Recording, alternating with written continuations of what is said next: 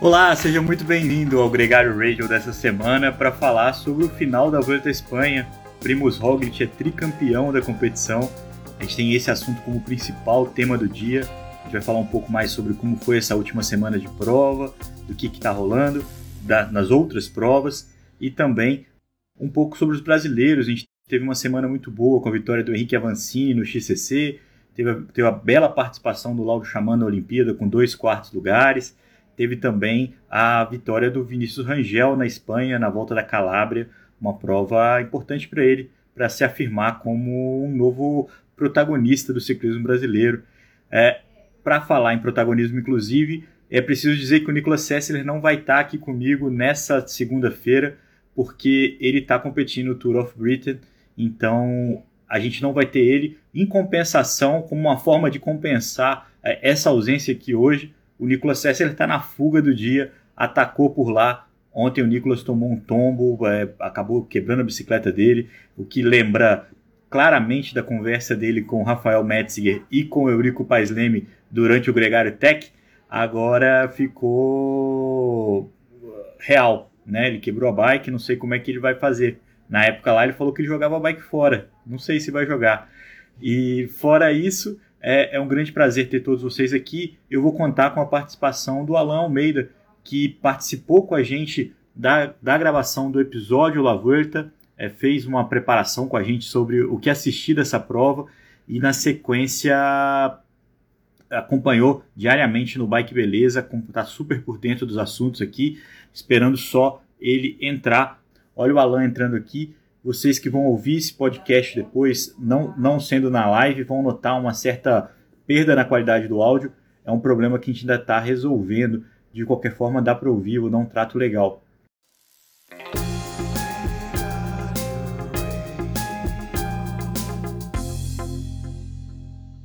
Ailey. Ei, Alan, muito bem-vindo, cara. Fala, capitão. Bom dia. Pô, você sabe que eu, é, esse é o nosso centésimo primeiro programa, é a primeira vez que eu gravo sem o Nicolas, o último foi o centésimo, né? Caraca. E aí a gente tá uma. Foi, pô, sacanagem o Nicolas, uma pena, né? No, nesse momento o Nicolas tá fora e acabou que o cara tá na fuga na, na no Tour of Britain, né, cara? Pois. É. Um, um, um grande feito. Segunda volta consecutiva que ele entra na fuga, a gente sabe o quanto que isso é difícil, principalmente para as equipes continentais como a dele. Então é um feito muito legal, mas eu estou muito feliz que você está aqui, cara, porque amarra com o que a gente começou a falar. Você estava no nosso programa que abriu a, a, a Volta à Espanha no Gregário. Muita coisa que gente falou lá aconteceu, muita gente é, apareceu ali e muita gente comentando aqui já também com a gente, isso é muito legal. É, agora, o que eu queria começar é te ouvindo falando desse grande campeão que é o Primus Roglic. É, não é uma vitória surpreendente, mas até um pouco a forma como isso aconteceu foi, né, cara? O cara saiu com quatro etapas e uma forma absoluta, né? A gente esperava um pouquinho mais de disputa no fim das contas. Pois é, pois é, Leandro. É... Foi o que eu falei no, no, no nosso podcast, né? O Roglic, ele era o grande favorito pelo ciclista que ele é. Ele é muito completo, escala bem, faz contra-relógio, ele tem essa, esse punch ali naquelas chegadas ali empinadas, né? Mas assim, a gente esperava que o Egan Bernal tivesse numa boa forma, né? Chegasse ali para disputar, acabou de ganhar o Giro de Itália, mas a gente, a gente viu o Roglic na, naquele nível ali quase talvez igual do Tadej Pogacar, né? Meio sem rivais ali no, no, Tour de France também. Essa marcha eslovena que eles têm, né, cara? É uma coisa assim que a gente vê, assim, a gente só pode admirar realmente, né? Até a maneira como ele venceu também, ele atacando naquela etapa ali para Rincón de la Vitória, se não me engano, que foi a, a etapa que ele arrancou na, na subida, caiu na descida, foi alcançado, né? Mas ninguém esperava, né? Foi uma coisa assim muito surpreendente. Acho que ele aprendeu um pouquinho aquele giro que o Carapaz venceu também, né? Então ele fez esse ataque assim para já minar os adversários, né? Eu acho que mais forte do que as pernas, o Roglic estava muito forte mentalmente, né, Alan? Ele estava muito tranquilo, estava é, confiante, estava animado, trocando ideia com todo mundo, estava sendo uma coisa é, é, simpática e ao mesmo tempo que tudo deu muito certo. Inclusive esse tombo foi um ataque meio pirotécnico, né? Tipo uma etapa que terminava em, é, em descida e não era uma coisa é, que, que, se justificava, né? Ou que se esperava. É, no fim das contas, acabou lidando com isso também de uma forma muito positiva e, e foi muito contundente a vitória dele nessa Volta à Espanha. Só confirmando para quem não acompanhou tão de perto, a gente teve um pódio com ele, com o Henrique Mas, da Movistar, e com Jack Haig, da Bahrein.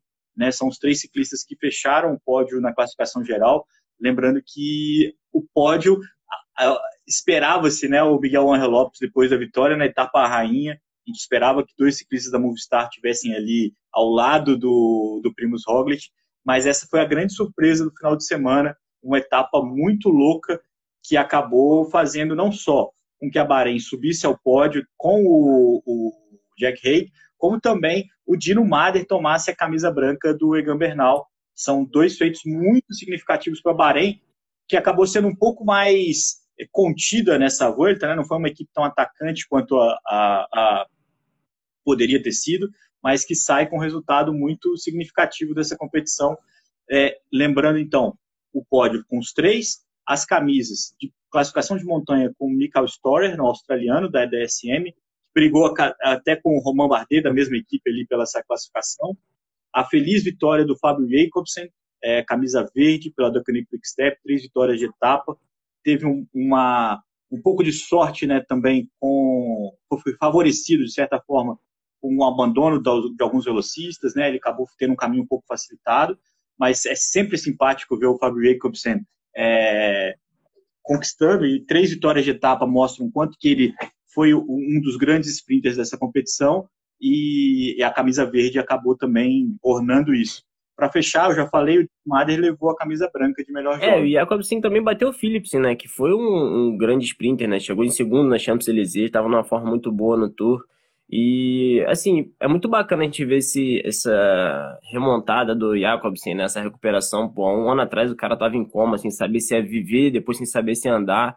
Então, pô, voltou a competir, voltou a treinar e ganhar, sair como, como líder de pontos da volta, pô, é uma história de superação incrível, né? Assim como a Quickstep fez no Tour com o Cavendish, eles também tiveram uma outra história de cinema com o Jacobsen, né? Nessa volta uma equipe tão tradicional nos sprints conseguiu duas histórias muito boas, né? Ganhou muitas etapas com o Cav no Tour, é, aqui ainda ganhou mais uma na volta com o Senecal, né? Que foi o quarta, a quarta etapa que eles ganharam no sprint, que foi o momento mais conturbado dessa história para a Feliz. Quatro vitórias de etapa do, do Jacobsen, né? Mas também foi o, foi o dia do Gregário, né? Pô, aquele dia assim que o Gregário teve sua, sua chance ali de brilhar, pô, o Senecal também foi uma vitória muito bacana também, né, cara? E acho que a gente pode falar do Storer também, que nós comentamos na, na prévia, né? Pô, o cara tinha ganhado a classificação geral do Tour de Elan e, pô, ganhou duas etapas. Poderia talvez até ter ganho três, mas saiu também com a camisa de, de melhor montanhista, pô, uma revelação. E talvez até um, um cara que a gente possa ver mais para três semanas. Acho que o Gino Mader também, né? Como a gente falou da Bahrein.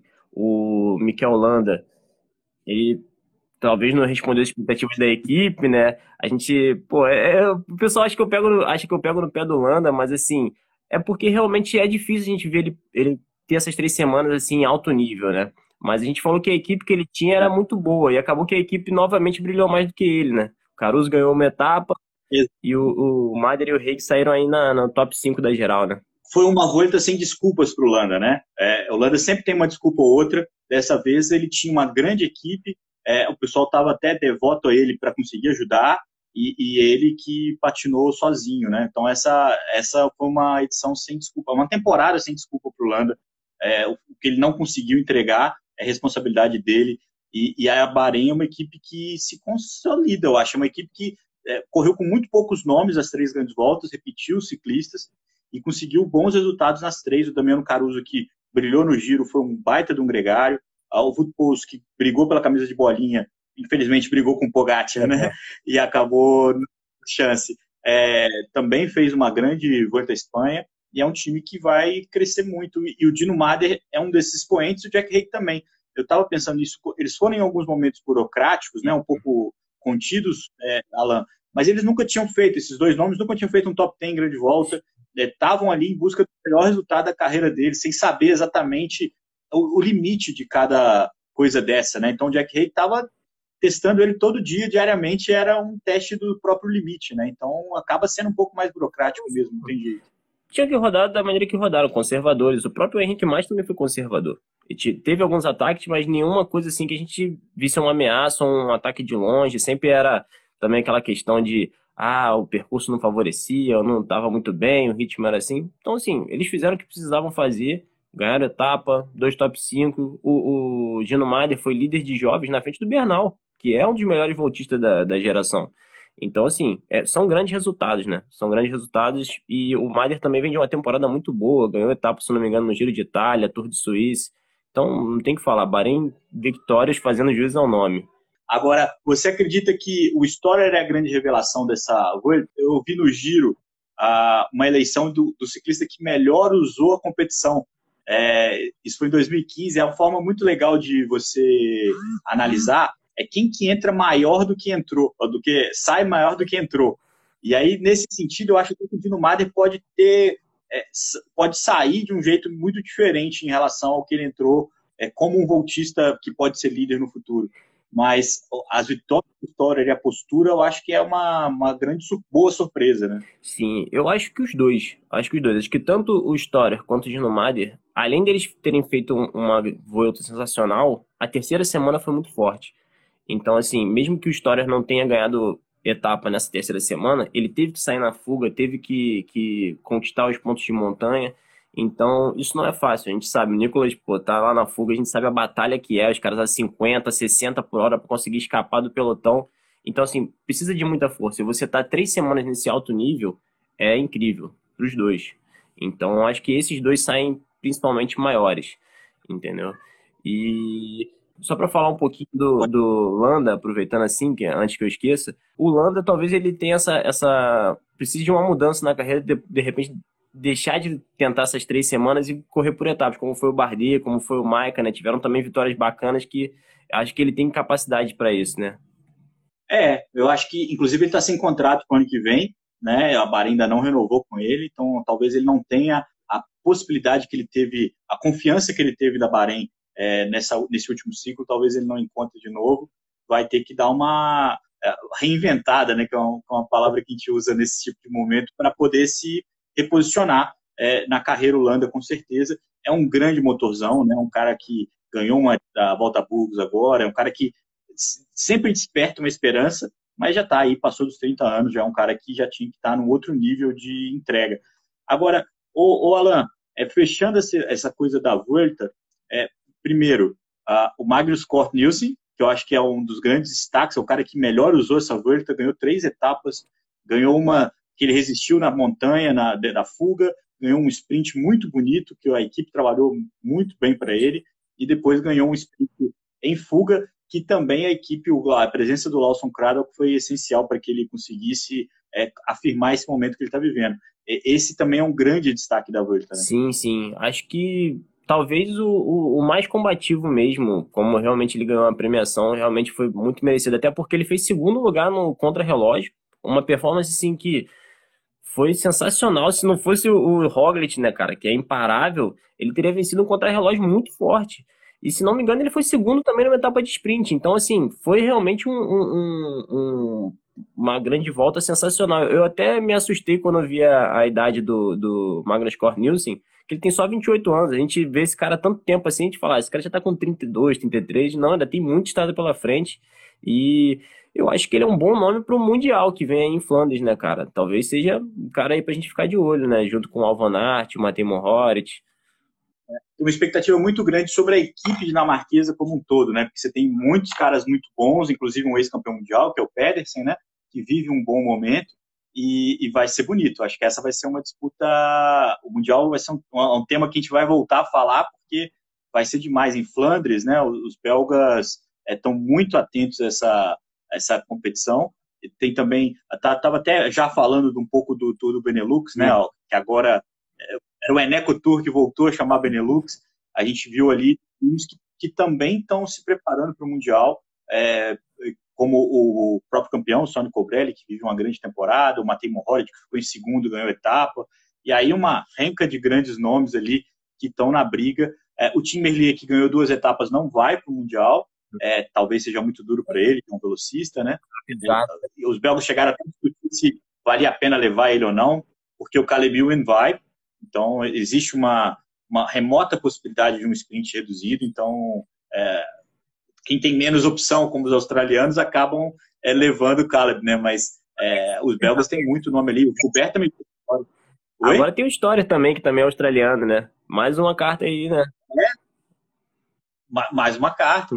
E, e acho que tem um, um, grande mundial que vai, vai ser muito apimentado. É, e existe sempre a expectativa de alguém que fez a volta ou que andou mais ou menos e acaba chegando bem no mundial. É, não sei se tem um nome dessa volta que você apontaria para para brigar por essa camisa arco-íris? Olha, eu acho que da volta o principal, acho que sai o Magnus Cornelsen. Ele tá muito forte, muito forte, sim. E talvez o Storer, mas eu acho que ele é um ciclista um pouco mais leve, vai sofrer. Preciso ver se tem paralelepípedos também nesse, nesse percurso. Acredito que sim, por ser em Flandres. Mas eu acho que fica nesses nomes. Você falou do, do Benelux Tour também. Outra dobradinha da Bahrein, né? Mohoric e, e, e Colpelli. Nas duas últimas etapas, os dois revezaram ali e revezaram na GC, né? Incrível. E os caras estão andando bem em todas as provas desde sempre, né? Assim, é uma coisa muito constante, né? Essa, essa presença da Bahrein entre os grandes times, né? Agora, uma, um, um, exercício de imaginação que eu acho que é inevitável é, é, pensar o que teria sido o Tour de France sem a queda do Primus Roglic, né? Porque a, a sensação depois do Tour de France era ninguém, ninguém disputaria com o Pogacar. Ninguém conseguiria é, é, rivalizar com ele. Agora, depois do que o Roglic fez na Vuelta, eu voltei a repensar. Falei, cara, talvez desse, desse um pau bacana aquilo ali, né? Ô, Leandro, você sabe que hoje eu acordei e saí pra treinar e eu fiquei pensando nisso. Falei, cara, você vê o que, que o Roglic fez, assim, no, em nível de contrarrelógio, nível de escalada.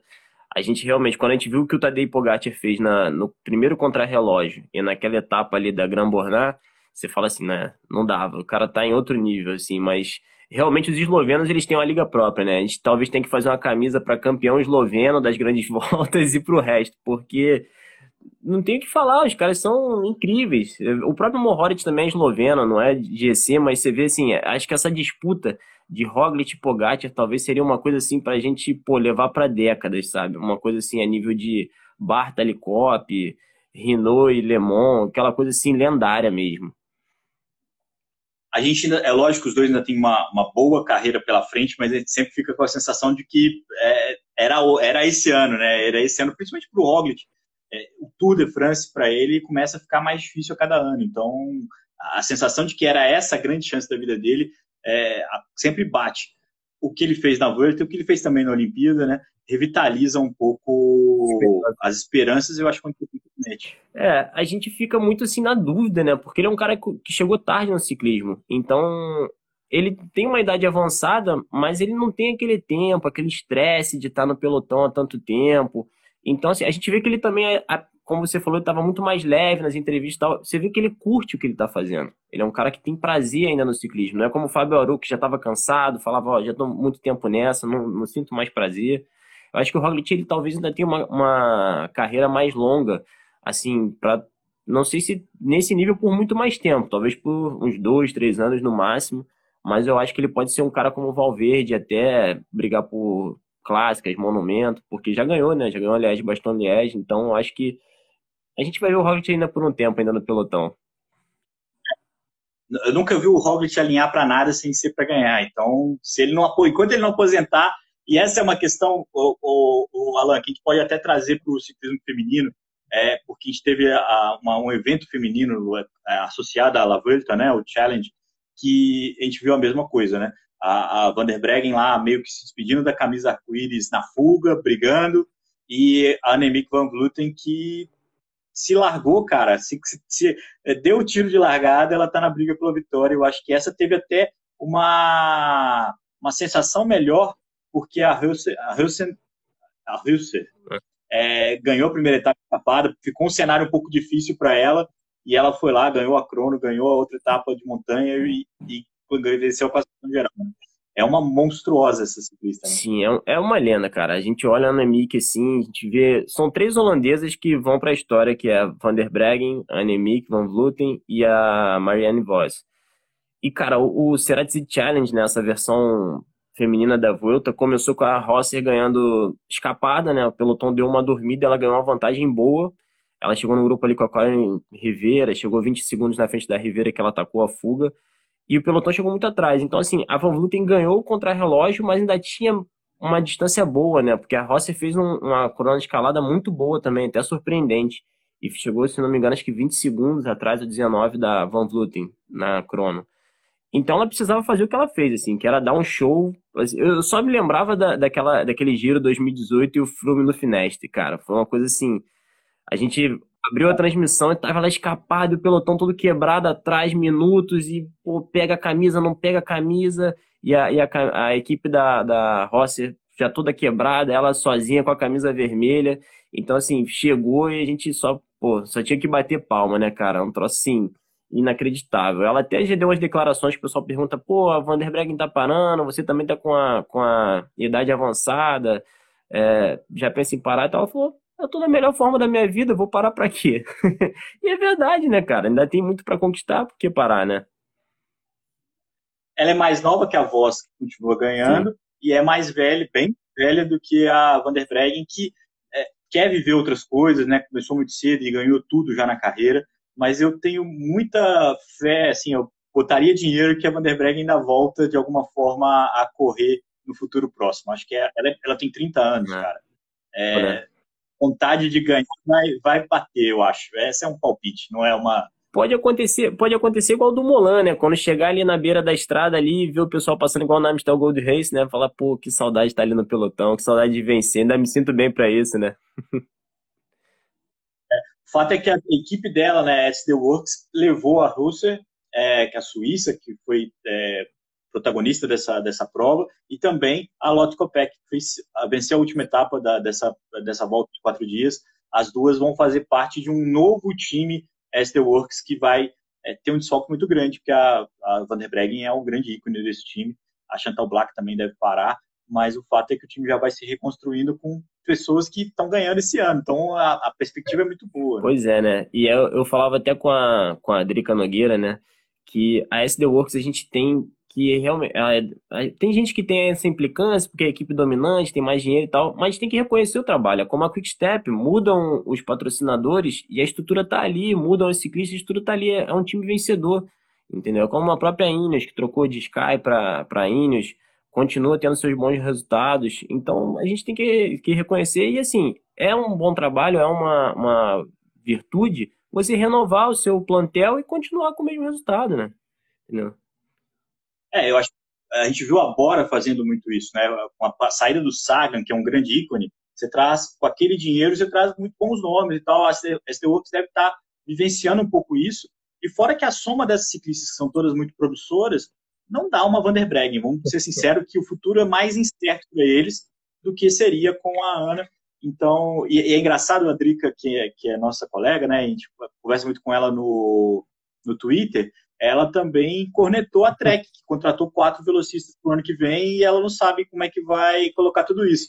Então, é uma é, é um mérito da SC Works, né? Acho que isso fica claro porque eu não sei exatamente o orçamento de cada equipe, mas é uma forma como você usa esse dinheiro Sim, também. com certeza. É, como você falou, é o caso da Bora. O Sagan saiu e talvez a Bora foi a equipe que mais contratou para o ano que vem.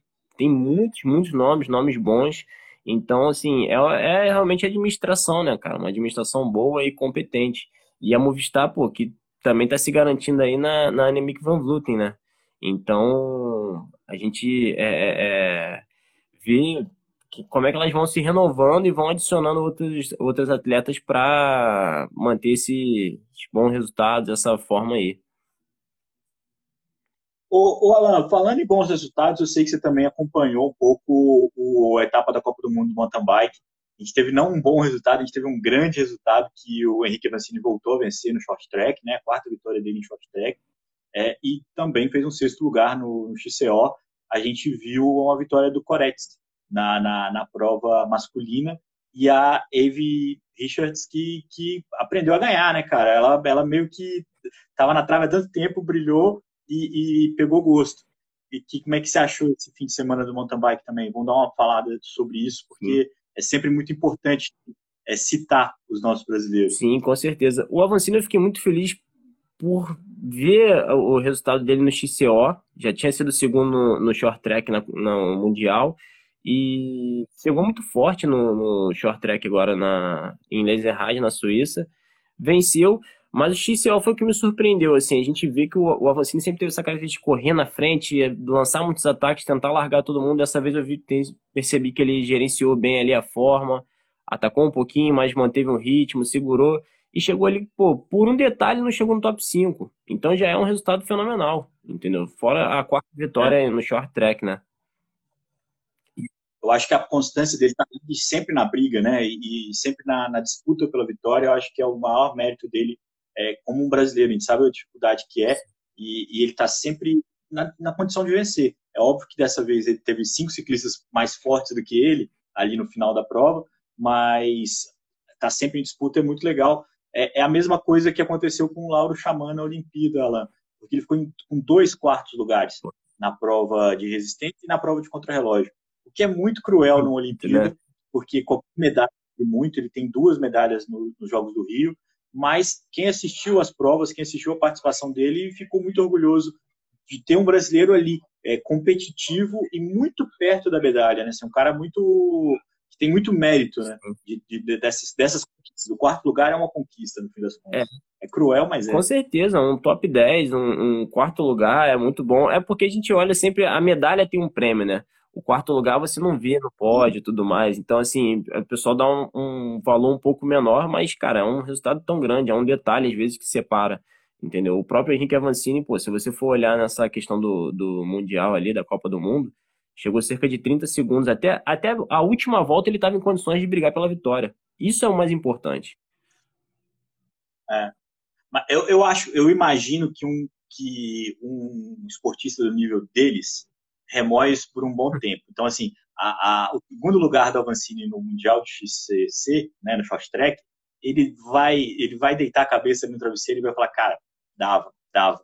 Acho que isso é o mais cruel, porque e dava mesmo, né? É, é, é, ele muito perto de vencer e ele sabe o que, que, que foi a diferença. E claro, o Blevins teve um mérito muito grande, mas essa coisa deve ser sempre uma tormenta.